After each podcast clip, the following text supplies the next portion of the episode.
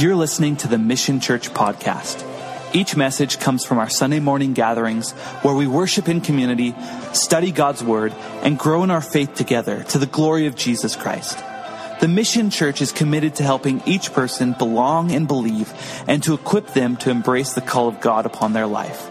We pray these messages will build your faith and encourage you today. Well, we're going to have our ushers come forwards. We're going to get into the scriptures this morning for a little Bible study. If you don't have a Bible, just put your hand up and we'll have someone come and slide one into your lap there. We're going to be in Matthew chapter 17 this morning, specifically in verses 22 through 27. Matthew 17, verses 22 through 27. And if you're new to the Mission Church, we've been going through this series called Unexpected Messiah unexpected Messiah. And the reason we've called it that is because when Jesus came, he was not as people thought he was going to be. They thought maybe he would be a conquering war hero or a political figure who had a lot of power. Either way, someone to overthrow the Roman Empire and to restore Israel to its former glory days of King David and King Solomon. And last week, Pastor Dave took us through a pretty amazing chapter in which G- Jesus casts out a demon from a boy specifically to remind us that when we face insurmountable problems or evil strongholds, we are to come to Jesus. We are to come to Jesus. And this morning I've titled our message, Removing Offenses. Raise your hand if you are an offensive person this morning. Every one of us should be raising our hand. Do you ever offend people? Of course we do. It's impossible not to offend somebody. We live in this culture where everyone gets offended so easily. And here are some top things that offend people when they hear these words. Don't be so sensitive. Anybody ever said that to you? You ever say that to your kids? I'm not racist, but and then follows whatever comment comes. My favorite one, oh, when are you due? If you haven't learned not to ask that question yet, at least you can walk away with something this Sunday morning. A big one for our culture right now all lives matter. Calm down. And then finally, no offense, but, and then you followed it up with whatever you want to say because now you can't offend them since you said no offense. Makes no sense whatsoever. We live in a culture that is saturated with offensiveness. People who are easily offended. And what we're going to see today is as Jesus is teaching his disciples in every moment that they walk with him, how important it is for us to understand what it is to be offended easily, and also how we can offend easily for the purpose of removing certain offenses for the very reason of bringing people to Jesus Christ. Now, what's interesting is as a culture, Christians carry a very offensive message, don't we? We carry a message that says Jesus is the way, the truth, and the life, and no one comes to the Father except through him. We carry a message that says if you are not a follower of Jesus Christ and you do not come under his lordship, you will spend eternity in separation from God in a place called hell or the lake of fire. Is that offensive? Yes. You bet it's offensive. But as we see in this story, Jesus had wisdom and discernment of when it was right to be offensive according to God's word, and then when to remove an offense in order to get people to God's word.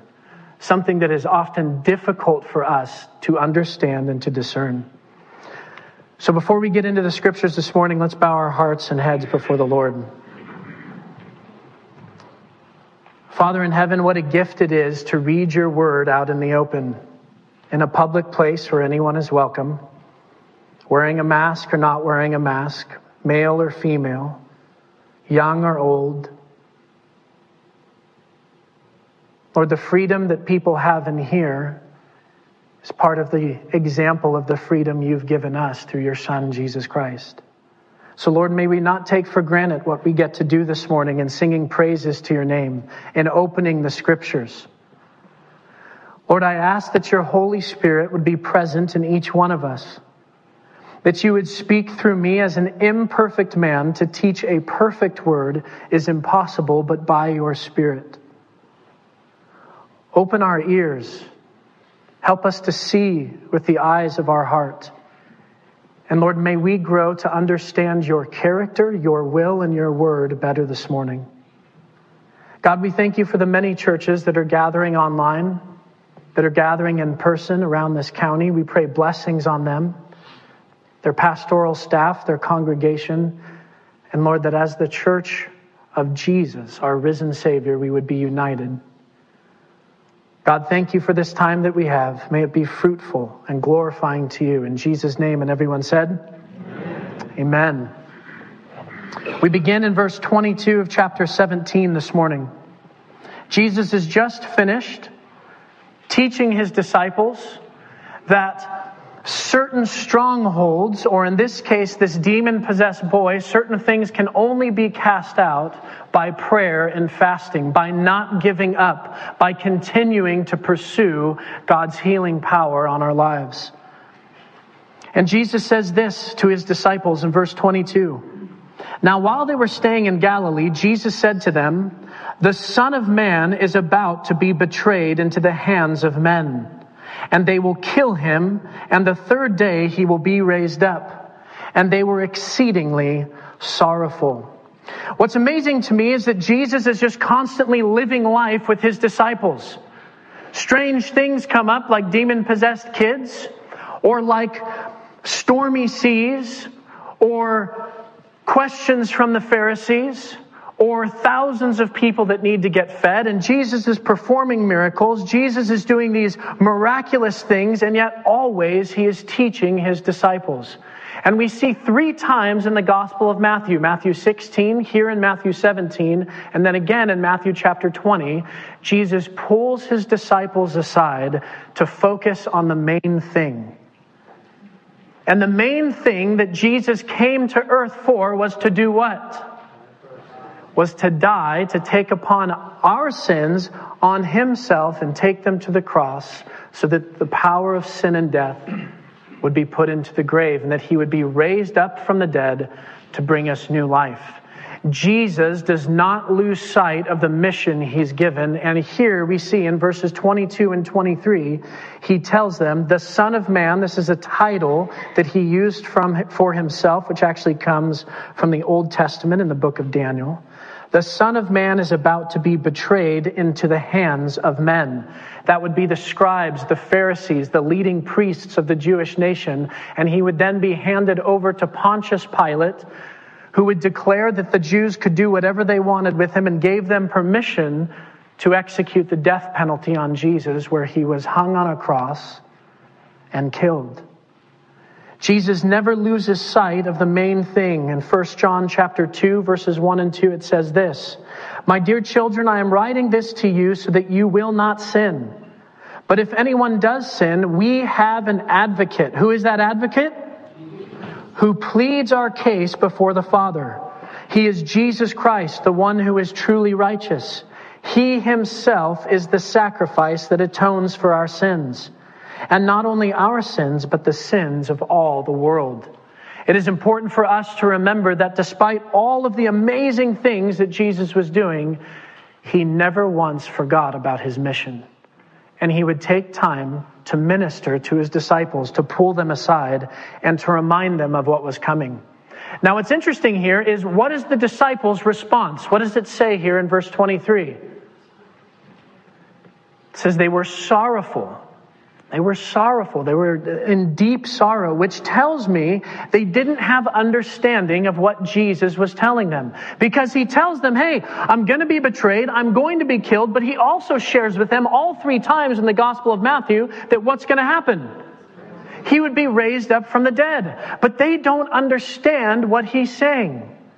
How many of you have ever had someone try to explain something to you and it's clear they get it, but you're just not getting it. Anybody? Yeah. If you're a parent in the room today, let me encourage you with something. Jesus provides fascinating practical examples in the way that he ministers to his disciples. As a parent, what Jesus is doing is telling his children, hey, this is going to come. It's going to be hard, but I want you to know it's going to be okay. When we put that into children's language, here's how I see that. I have four kids. They're 10, 9, 7, and 5.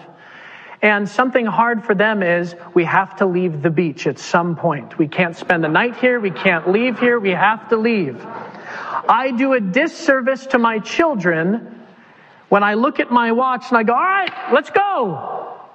And they're in the middle of building a sandcastle or they're in the middle of surfing or whatever it is. As a wise parent, what I should do is go, hey kids, we're going to leave in 15 minutes. Now, my five year old has no concept of time, so I might as well say tomorrow. but what I'm doing is, even though he doesn't understand yet, I'm building into the structure so that he can prepare himself that a time is coming to an end in which we must leave. And then after those 15 minutes, maybe I give them a five minute warning so that by the time I get to the point where it's time to go, even if they throw a fit or even if they're still upset, we're practicing building into the structure of them preparing for what's to come. It's good for us to do this as parents. It's good for us to do this as employers because it's what Jesus does with his disciples in the scriptures. Let me remind you this is going to happen. Revelation, this is going to happen, and it's going to be okay. It's going to be hard, but it's going to be okay. I've got you. That practical parenting tip is for free. The next one will cost you.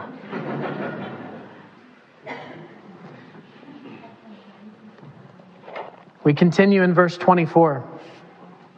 When they had come to Capernaum, those who received the temple tax came to Peter and said, Does your teacher not pay the temple tax? He said, Yes. And when he had come into the house, Jesus anticipated him, saying, What do you think, Simon? From whom do the kings of the earth take customs or taxes? From their sons or from strangers? We'll stop there for now. Now, this is a short passage. We're only going to go to verse 27. And I remember when I first started looking at this a, a, couple weeks ago, I was thinking to myself, how is there a whole sermon built into these short six verses? And by the end of the week, what happened? How are we going to get out of here by 1045? Just kidding. Just kidding. Some of you who are new are like, you better be kidding. There is nothing wasted in what the scripture tells us. Here, Jesus is in Capernaum. And here's what we know about Capernaum. Capernaum was Jesus' home base for ministry. It's where he constantly retreated to or where he came back to. And the reason why specifically Peter lived in Capernaum. And most likely at this time, Jesus is staying in Peter's house. Therefore, several men who are in charge of collecting the temple tax. So this would be a Jewish tax specific to the temple, not a Roman tax. That means Jewish men came to Peter and they asked him this question. Does your teacher not pay the temple tax? Now there's a lot here to unpack, which is really important and will give us a little bit more understanding of what's being asked of Jesus specifically. And here's what I love. At this point, any religious leader who comes to Jesus tends to be uh, in what kind of posture? Hostile, right? So whoever said hostile, you're spot on. They're hostile. They keep trying to trap Jesus, trick Jesus, get him to stumble and trip up. They're jealous of his ministry. They're jealous of his popularity. They want to overthrow him because he's starting to draw thousands of people to his teaching and to himself. And most importantly, Jesus is incredibly offensive towards those religious leaders because he comes teaching a different message, not of just the law, but of the heart and the relationship of God and what he desires with his people. Now we can take this one of two ways. We've got these Jewish tax collectors who come and they say to Peter, Hey, does your teacher not pay the temple tax? Meaning, is he going to pay it? And we can see this one of two ways. We can see these men as hostile, which it's possible that they were. Maybe they were trying to catch Jesus and not doing something traditional that he should have been doing. but I think more likely, because this is a, a pretty low level task, what I see is these two men come to Peter out of respect for Jesus. They know who he is, they admire him as a great teacher.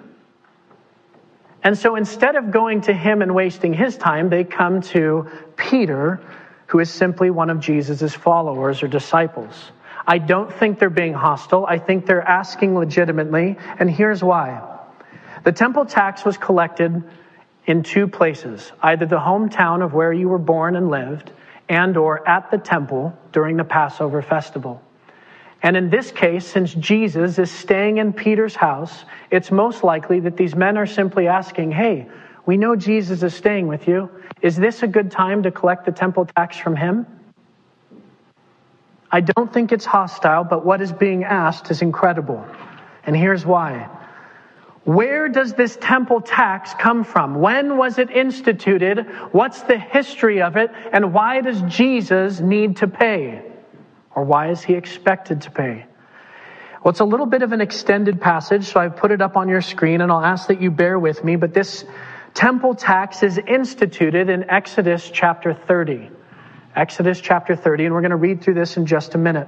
To give you some context of Exodus chapter 30, God's people have left Egypt under the miraculous hand of God delivering them from the hands of Pharaoh's oppression, the king of Egypt. They've experienced a miracle in going through the Red Sea. God then brings them in Exodus chapter 20 to a place called Mount Sinai where he gives them what? He gives them the Ten Commandments, the ways to walk in the blessings of the Lord, the ways in which will separate Israel, God's people, a nation unto himself, from the rest of the world for the purpose of being a light and a testimony of who God is to all the earth. And in Exodus chapter 30, Israel is in the wilderness. And God begins to give them instructions about how to worship Him. And here is part of the instructions Exodus chapter 30, beginning in verse 13. Then the Lord spoke to Moses, saying, This is what everyone among those who are numbered shall give half a shekel according to the shekel of the sanctuary. A shekel is 20 gerahs. Just so you know, today a shekel is about $6.12 US. It's hard to tell how much it was worth back then, but it's not an inordinate amount of money. It's very doable for all people. The half shekel shall be an offering to the Lord. Everyone included among those who are numbered from 20 years old and above shall give an offering to the Lord. The rich shall not give more than the poor, excuse me, the rich shall not give more and the poor shall not give less than half a shekel. When you give an offering to the Lord to make atonement for yourselves. What kind of offering was this? An atonement offering. We'll talk about that in a moment. And you shall take the atonement money of the children of Israel and shall appoint it for the service of the tabernacle of meeting that it may be a memorial for the children, children of Israel before the Lord to make atonement for yourselves. This tax comes all the way from the Old Testament when Moses was leading the people, and it was for the very purpose of what? Atonement. Now, we know of some other offerings of atonement, right, from the Old Testament. What were they? They were sacrifices, animal sacrifices, right? Either uh, a sheep or a goat or a lamb. These were atonement offerings. Now, the reason why this is important, and I know we're getting into the details, but it's going to help you better understand why Jesus responds the way that he does. This is not a tithe. This is not a free will offering or simply like, hey, if you want to offer this or not, you can choose to. This is separate from both of those. What this is, is an atonement offering. And all people 20 years and older were required to give a half shekel. And what that half shekel represented was we are in debt to God. We are in debt to God. Because of our sinfulness, because of our wicked ways, we have a debt that God makes a way for, in this small atonement offering that is not to pay our debt, meaning somehow we can pay our way out of the sinfulness that we have, but as a reminder to remind us that we are in debt to God.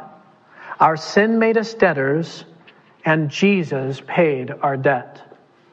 Our sin made us debtors, and Jesus paid our debt. Now, up to this point in history, what we're looking at today, this temple tax continued. It had become a little bit lax. Um, it was pretty commonly known that faithful Jewish people would pay this temple tax, and there were others who were still Jewish that would just kind of avoid it and get out of it.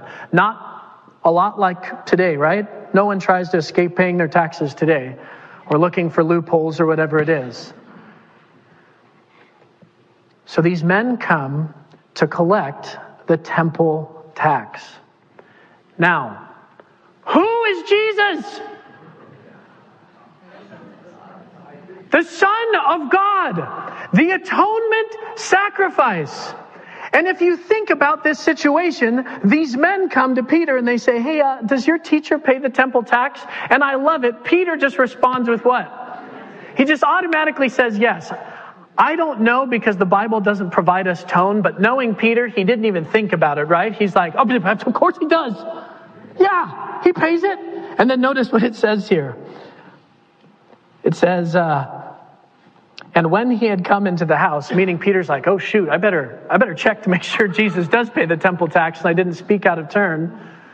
Jesus does something incredible with Peter. Peter's about to walk in and go, Hey, Jesus, you do pay the temple tax, right? And it says that Jesus anticipates what he's going to say, revealing again his divinity, his omnipotence, knowing all things. And instead of allowing Peter to speak, and ask Jesus a question, what does Jesus do? He turns around and asks Peter a question. All throughout the Gospels, Jesus is constantly asking questions. As a matter of fact, he asks over 300 questions in the New Testament, and he rarely gives answers. If you're taking notes this morning, I want you to write this down on asking questions. Asking questions. Here's what asking questions will do in your relationships, both in your marriage, in your parenting, with your neighbors, with your friends, and with your coworkers. Here's what asking questions do. They bring down walls. Asking questions brings down walls. It communicates to the person, hey, I care about what you have to say. I want to engage with you on this further. The second thing that asking questions does is it encourages listening. If you're asking a question, you're essentially asking that person to do what? No. Let's try that again. Thank you for participating in this wonderful study. If you ask a person a question, you're encouraging them to do what?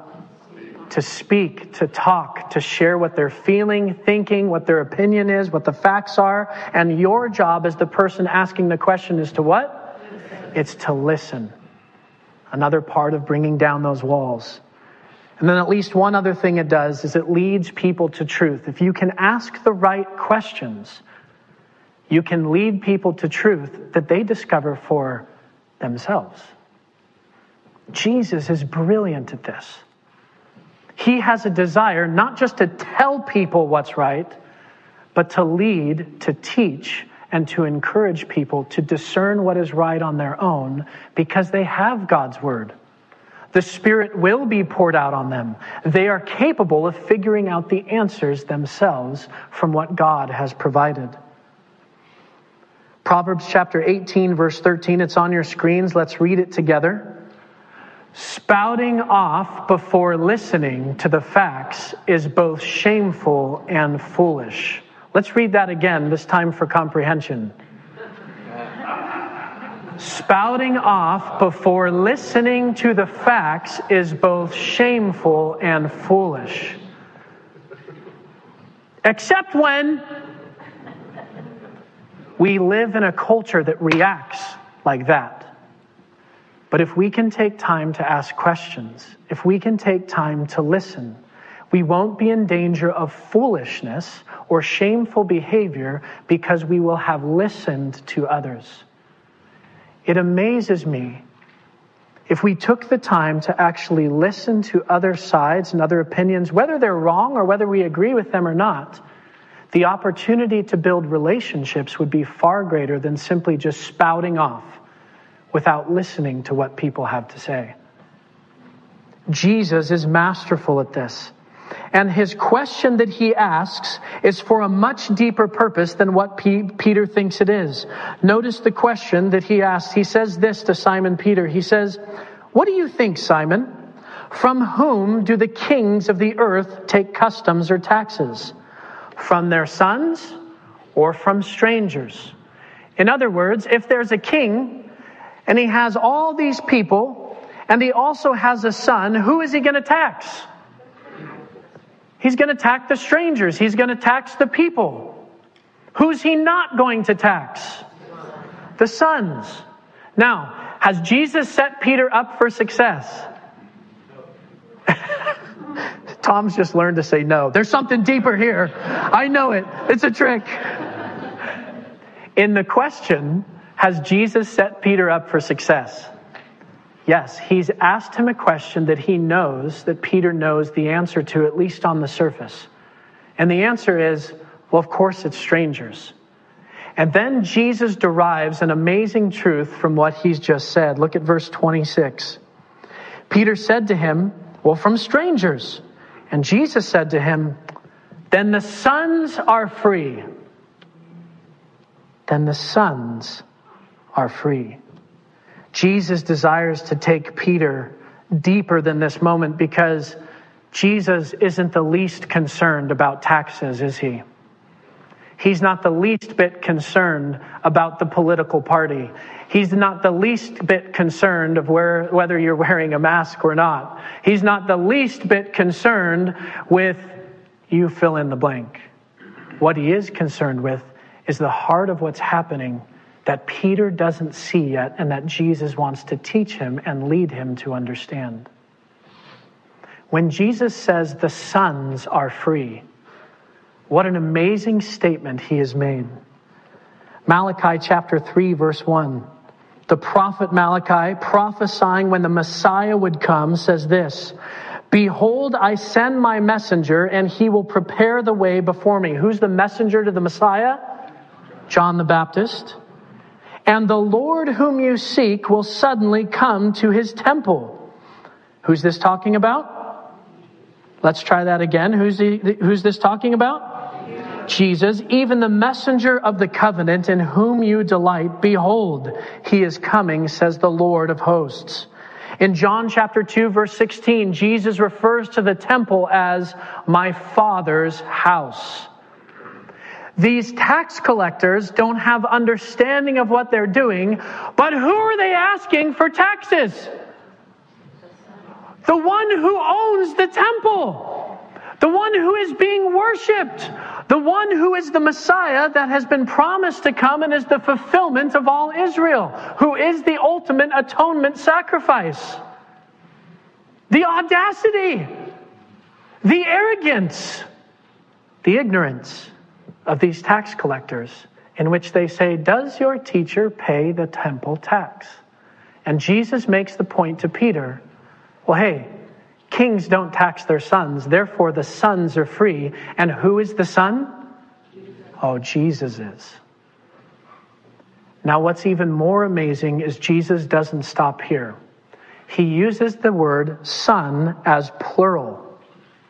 And he says, well, the sons are free. Who is Jesus referring to? Oh my goodness! It's not just Jesus. It's those who are under his lordship and followership that are also free, which includes, in this specific context, Peter. And here's what I love with what Jesus is doing Jesus sets us free, adopted as children of the King. Jesus sets us free as children adopted of the King. Yes, of course, we know that Jesus is the Son of God, but because of what Christ comes to do and what he has done for us, his death on the cross, his resurrection from the grave, taking our sins upon himself and removing the power of sin and death, he has taken our offenses and he's removed them so that we can be called sons and daughters of the Most High God. We no longer owe anything. We no longer have to make this partial atonement that could never cover our sins to begin with. Animal sacrifices or half a shekel. Because the sons and the daughters in Christ and through Christ have been set free. Now, I can imagine Peter's elation because his mind is probably still on earthly things. But how many of you would be excited if you got a letter from the U.S. government saying you no longer owed taxes? of course we would. That would be amazing. But it's hardly what Jesus is after with Peter. He tells Peter, hey, that atonement sacrifice that had to be paid every year, even if it's not a lot, you're free. You're free. Now, at this point, I imagine Peter's already got it in his head, possibly to go back to these men and to tell them, hey, by the way, no, we're no longer paying the temple tax because we're free. And if you got a problem with it, you can go talk to Jesus. but Jesus doesn't stop there with Peter. Notice what he says in verse 27. He says, Nevertheless, everyone say, Nevertheless. Nevertheless, Nevertheless lest we offend them, go to the sea, cast in a hook, and take the fish that comes up first. And when you have opened its mouth, you will find a piece of money, and take that and give it to them for me and for you.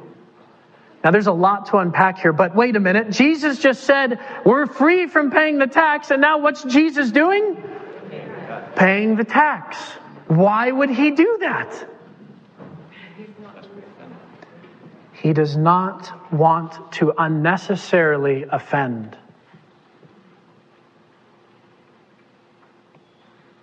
I think there's a couple of important things to talk about when we start talking about offensiveness, especially because the culture that we're in.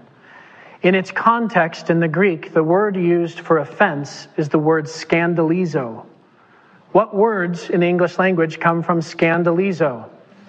Scandal or scandalize right? We recognize that, that root word. And here is what it means. To cause someone offense, according to the Greek and the way it's used here, it means to entice someone to sin. To cause a person to distrust and desert one who they actually should trust. And to put a stumbling block or something that a brother or sister could trip in someone's way. This is not about, oh, I'm offended by what you're wearing. Oh, I'm offended by. No, this is something deeper. This is actually an offense that causes a person to stumble into sin. Something that would cause them to go, oh, Jesus. No, I'm not interested in Jesus. If you're, if you're like Jesus, I want nothing to do with him. And Jesus says, hey, lest we offend these men coming to collect the temple tax, how about we just pay it, even though we don't have to? Now we see this quite a few times in the New Testament. The apostle Paul in 1 Corinthians chapter 8, he talks about eating meat in the presence of another brother or sister in Christ who doesn't agree with eating meat. And he says, "Hey, I would rather never eat meat again in my life if it causes my brother or sister to what? To stumble or to enter into sin against their own convictions." In Romans chapter 14, Paul says something similar about the way that we look at one another or judge one another as to not cause offensiveness or to detract from the truth and grace of Jesus Christ. But we have to hold this tension because was Jesus offensive? You bet he was. All the time he was offending people, but it was a necessary offense in which the truth of God's word reigned. Some good examples, if you're taking notes this morning, we can't go through each of them, but in Matthew chapter 13, it talks about Jesus offending those in his hometown. Men and women go, wait a minute, where did this guy get his wisdom? Isn't he from Nazareth like us? Don't we know his mother, his father, his brothers, his sisters? There's no way this guy is the Messiah. What a joke. I'm offended. And yet Jesus continued on with speaking truth and identifying himself as the one that God had sent as his son. Matthew 15, 1 through 14. Jesus greatly offends the Pharisees because of what he has said. He is correcting them. He is redirecting the course for people to see God for who he is and to understand his word. And the Pharisees are greatly offended. But it is a necessary offense so that people do not continue to stumble in the darkness, but pursue the light. John chapter 6, verses 35 through 71, Jesus says some hard things like, You must eat of my flesh and drink of my blood if you are to inherit eternal life. And it says that many of his followers and disciples, they left him. And Jesus turns to his 12 and he says, Will you leave also? And Peter responds with, Where else would we go? You are the only one with the words of life. We know that the gospel is offensive because it demands and commands that a person come under the lordship of Jesus Christ, for there is no other way into eternal life.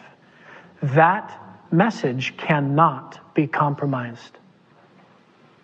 That message cannot be compromised. And yet, what we see Jesus doing, specific in this context with Peter and these tax collectors, is not about the truth of the gospel in the sense of Jesus needs to defend. No, no, I, I am the Son of God and I'm going to prove it to you. That's never been Jesus' character. His character is filled with humility and grace. And in this case, he chooses to remove what could be an possible offense. If you're taking notes this morning, I want you to write this down. This will be helpful to us and maybe beginning to discern how you can and are being offensive to people and what offenses you need to remove versus what offenses what offenses need to stand because they are rooted in the truth of God's word. People easily offended easily offend people. People easily offended easily offend people. Or if I were to shorten it, hurt people do what? Hurt people. If we find ourselves as easily offended people, here's often what can happen. When a person gets offended for whatever reason, and in our culture, it could literally be anything, right? The way someone dresses, the way someone sounds, the way someone looks, their political beliefs, the way that they uh, do a certain task, the thing that they believe, whatever it is, if you find yourself as an offensive person, here's often what happens. Is when we decide and we embrace that we are offended, we then use that offendedness to justify behaviors like anger and self righteousness or self pity or even if we're looking at the heart, idolatry. And in those behaviors, we then have the anti character of Christ, and we end up doing what to other people? Offending them by our response to us feeling offended. Now, I think one of the reasons why this is important for us to understand is because for a person who is easily offended, once they have that heart condition of anger or self righteousness or justifying their sinful response to people, what ends up happening is they become hard hearted. They then lack the ability to communicate effectively and with compassion. They stop thinking about the other person and start thinking only about themselves. And certainly, as people of Jesus, as followers of Christ, we do not want to become a hard hearted group of people who choose not to ask questions and listen to others. And Jesus is doing something amazing with Peter. Peter's a pretty black and white guy. He likes to have it simplified, and you give him a command, and he'll go do it. He has a lot of thoughts about his own strength and being able to accomplish things on his own. Not that any of us struggle with that whatsoever. But Jesus is teaching Peter a different way to approach a difficult situation. When we think of what Proverbs tells us about offending a brother or a sister, or someone in our neighborhood or community, or especially in our family, Proverbs 18 19 says this. Why don't we read it together? A brother offended is harder to win than a strong city, and the contentions are like the bars of a castle. Remember, Solomon is writing these things. He was the wisest man who ever walked the earth, wisdom coming from the Lord. And it says, A brother offended is harder to win than a strong city. That's powerful. To offend someone means it's now harder to get to their heart and mind than it is to conquer a fortified city, high walls of a castle. So, at all costs, when necessary, we should seek to not do what? Offend others. Anybody getting nervous yet?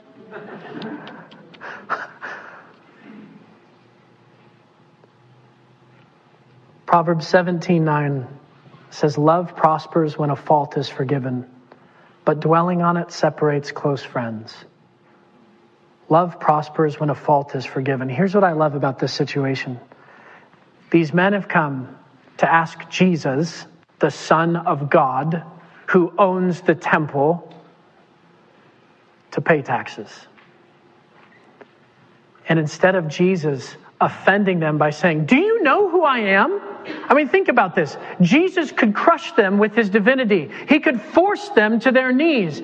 He could send them into oblivion. He could reveal his glory and make them blind forever. But instead, what does he want to do? To just pay the men. And here's, I wonder this, and maybe you're like me. You ever wonder, like, what happens to people that Jesus interacts with? And they just kind of see things like dimly through a mirror at one time and then they understand later that he's the son of God and what happens in their life? Can you imagine being the two guys that came to collect this temple tax? And Jesus dies on the cross, he's raised from the dead, and perhaps these men are in the crowds when they're listening to Peter speak on Pentecost and they go, Oh, we asked the Son of God to pay temple tax. And if they ever came to that realization, the scriptures don't tell us, what would they have remembered about Jesus? Oh, his humility. And that he paid it even though he didn't need to, even though he was free not to. Jesus sacrificed his own rights to love others. Jesus sacrificed his own rights to love others. I was thinking about this in my own life in areas where I offend unnecessarily. Uh, as a young dad, when I had my first two boys, um, I got angry really easily. And my anger shone on the outside, um, whether it be in the tone of my voice or sometimes being harsh to my boys or just getting really frustrated within myself. And God is been giving me victory over the outward, but still the anger happens on the inward. And I know it because when one of my kids does something, I no longer yell. I no longer would grab them by the arm, but here's what I do. Anybody relate? Anybody relate to getting looks from your husband or your wife or your, no, don't raise your hands on those things. That's a trick question. But for me, my look is offensive to my children. And you may say, well, hey, they deserve it. You're darn right, they deserve it. But here's what I'm realizing I have a heavenly father that when I mess up and I look at him, does he do this to me? Hmm. Does he? No. Absolutely not. When I mess up and I look at him, there's compassion and forgiveness. And yes, there's a seriousness of there are consequences for my actions. But his look is not one of contempt, disdain, or hatred. His look is of one of a father who says, That was not okay. I forgive you. Now get on the right track. And if me as a dad to my kids am giving my own kids dirty looks, I'm causing an offense for them to stumble because if they can't look at their human dad when they get in trouble? What makes me think as a dad that they're going to look to their heavenly father when they get in trouble? Do you see the offense? Matthew Henry, a great pastor and theologian, if you get a chance to, even if you just looked him up on Wikipedia and read about his life, this, uh, this quote that I'm about to give would, would give you more context into who he is. But I want to read this from Matthew Henry. It says, Christian prudence and humility teach us, in many cases, to recede from our right, rather than just give offense by insisting upon it. We must never decline our duty, meaning the gospel, meaning to follow Jesus and come under his lordship and ensure that our lives do we must never decline our duty for fear of giving offense, but we must sometimes deny ourselves in that which is our secular interest rather than give offense.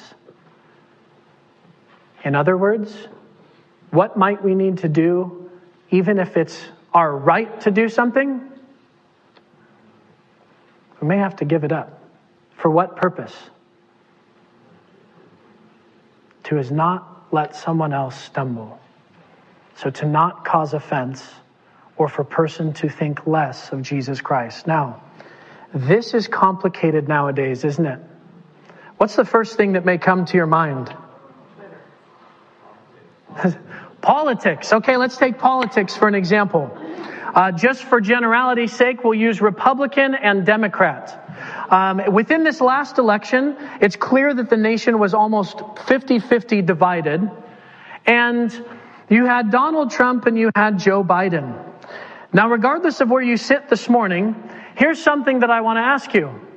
If you walk around wearing a Donald Trump t shirt, hat, socks, whatever it is, you got the flag on your truck, do you have a right to do that? Yes. Absolutely, you do. We have a right to do that. If you have a Biden Harris bumper sticker, I didn't see a lot of people wearing Biden Harris gear, just mostly bumper stickers as far as they wanted to take it. Um, do you have a right to put that on your car? Yes, you absolutely do. Do you have a right to vote for one or the other? Yes, you absolutely do. And in certain contexts, do you think it's appropriate or inappropriate to wear a Trump or Biden t shirt in certain areas? Maybe something to think about. Someone else said Twitter, social media. Social media has provided the platform for you to be. I love it. Like half the group said, to be offensive. Yes, that's true. That is, that's what happens, right? That's the fruit of what takes place. But ultimately, you can post anything, a video, a comment, and you can be heard. Someone else just said censored. We're really getting into some. You've been offended. it's a platform in which people feel like they can be heard because they can send out their feelings, opinions, whatever they want to the masses. But is social media the right platform to declare your allegiance to a political party? Is it the right platform to declare your allegiance to anything other than Christ? No. And usually, when we see something on social media that does what to us? That offends us, how do we respond? Oh, super fast with this link and with this link and with this. You got to watch this video and you don't know what you're talking about. And then we have done what as Christians? Oh, we've caused great offense. And we have to take things very seriously because when we cause offense, it is not merely a reflection upon us, but it is a reflection on who? Hmm. Something deep to think about. Now, we are also given rights, just like Jesus exercised, of we should never be quiet about who we worship. We should never stop worshiping the one that we worship. We should always be ready to give a defense for the gospel, probably not on social media, but within the relationships that we have face to face or with family or with friends or with neighbors that we know. These are not things that we should give up, But there should be great discernment on how we are representing Christ and how we choose and what we choose to be offensive. Our job should be to remove as many offenses as possible to get people to the gospel, not to hinder and stumble people before they even get to the gospel. This, this secure air system that we've put in, in some ways, it's just a, a, we're trying to remove an offense to get people to hear the gospel. Doesn't save anybody. But it may be the encouragement that somebody needs to go, oh, well, I, I could come back to church. I could come back into fellowship. I could listen. I could worship. In Matthew chapter 5, verses 38 through 41, Jesus is teaching the Sermon on the Mount. And he says, Hey, if someone asks you to go a mile, what should you do? And if someone asks you for your, your shirt, what should you give them? Give them your coat too. And if someone asks to lend something, what should you do? You should lend it to them. Now, there are discernment in each one of these things, so don't just apply that liberally and generally in every circumstance. But Jesus is making it a point as followers of Christ. We are to remove offenses that may be keeping people from the gospel so that when they get offended, it will only be with Jesus and his lordship and nothing else.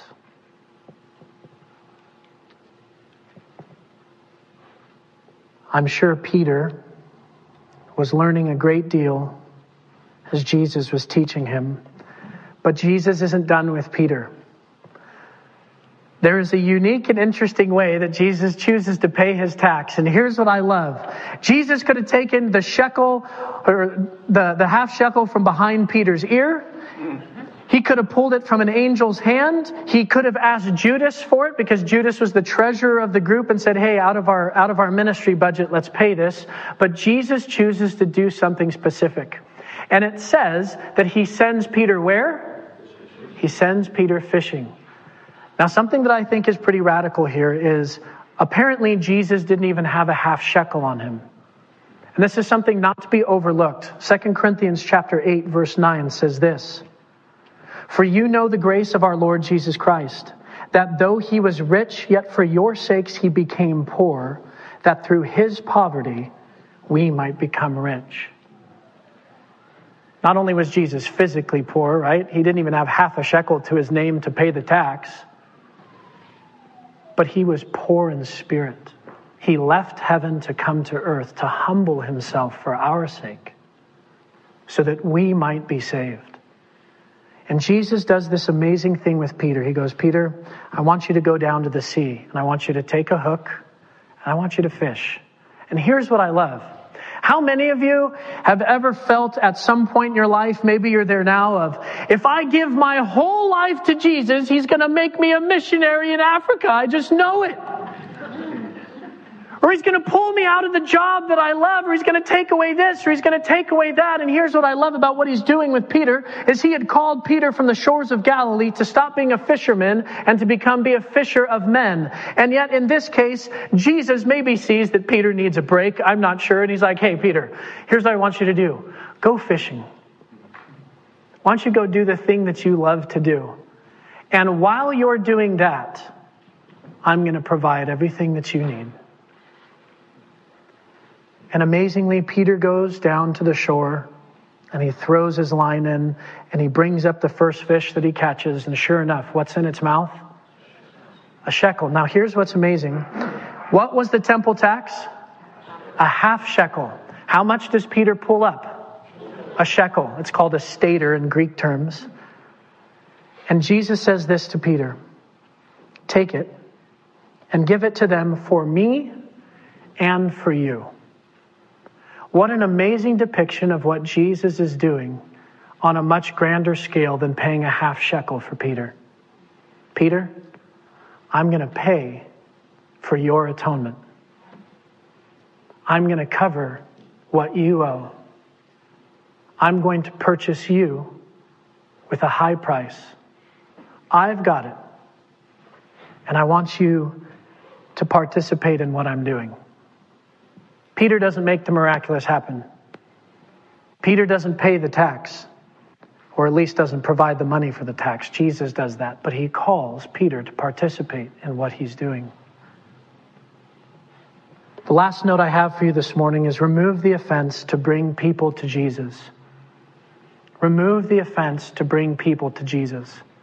My challenge for you this week are there areas where you are unnecessarily offensive toward others? Put down your pride. Put down whether you're right or wrong. And look at are there areas where you're offending other people? And if so, Seek God's Spirit, seek discernment on how to remove that offense in order to bring people to Jesus. This is what Christ modeled for us. When we go back through this thread, when we look at all of these notes, that first, that first point was we were in debt because of our sin, but Jesus paid our debt. Our debt has been paid. And with that payment, then came freedom. We were set free from sin and became children of God. The question is, what are we going to do with that freedom? Are we going to be offensive because we're right? Or will we remove offenses? Because we've already been given everything we need, and it's others who need that same thing. Jesus Christ. Let's pray together. Lord, thank you so much for your word. Thank you for this amazing story. Uh, your word just never ceases to amaze. Full of incredible wisdom and practical application, and yet deep spiritual truth that we have been set free because Christ paid the atonement tax and sacrifice on our behalf. Oh Lord, may we be people who seek to bring other people to the feet of Jesus by removing any and all unnecessary offenses that we may be intentionally or unintentionally be setting in their path. Give us the humility. Give us a desire. Give us a heart of compassion to follow in your footsteps by removing those offenses, to see people hear the gospel and good news of Jesus Christ loud and clear. Lord, you are a gracious God who called us to yourself, who removed our offense so that we could live in the freedom of Christ. So, Lord, we give you praise and glory as we sing this last song. May our hearts be given over to you in such a way that we would be singing hymns and spiritual songs and praising you with thanksgiving for all the work that you have done. In Jesus' name. And everyone said, Why don't we stand together as we sing this last song?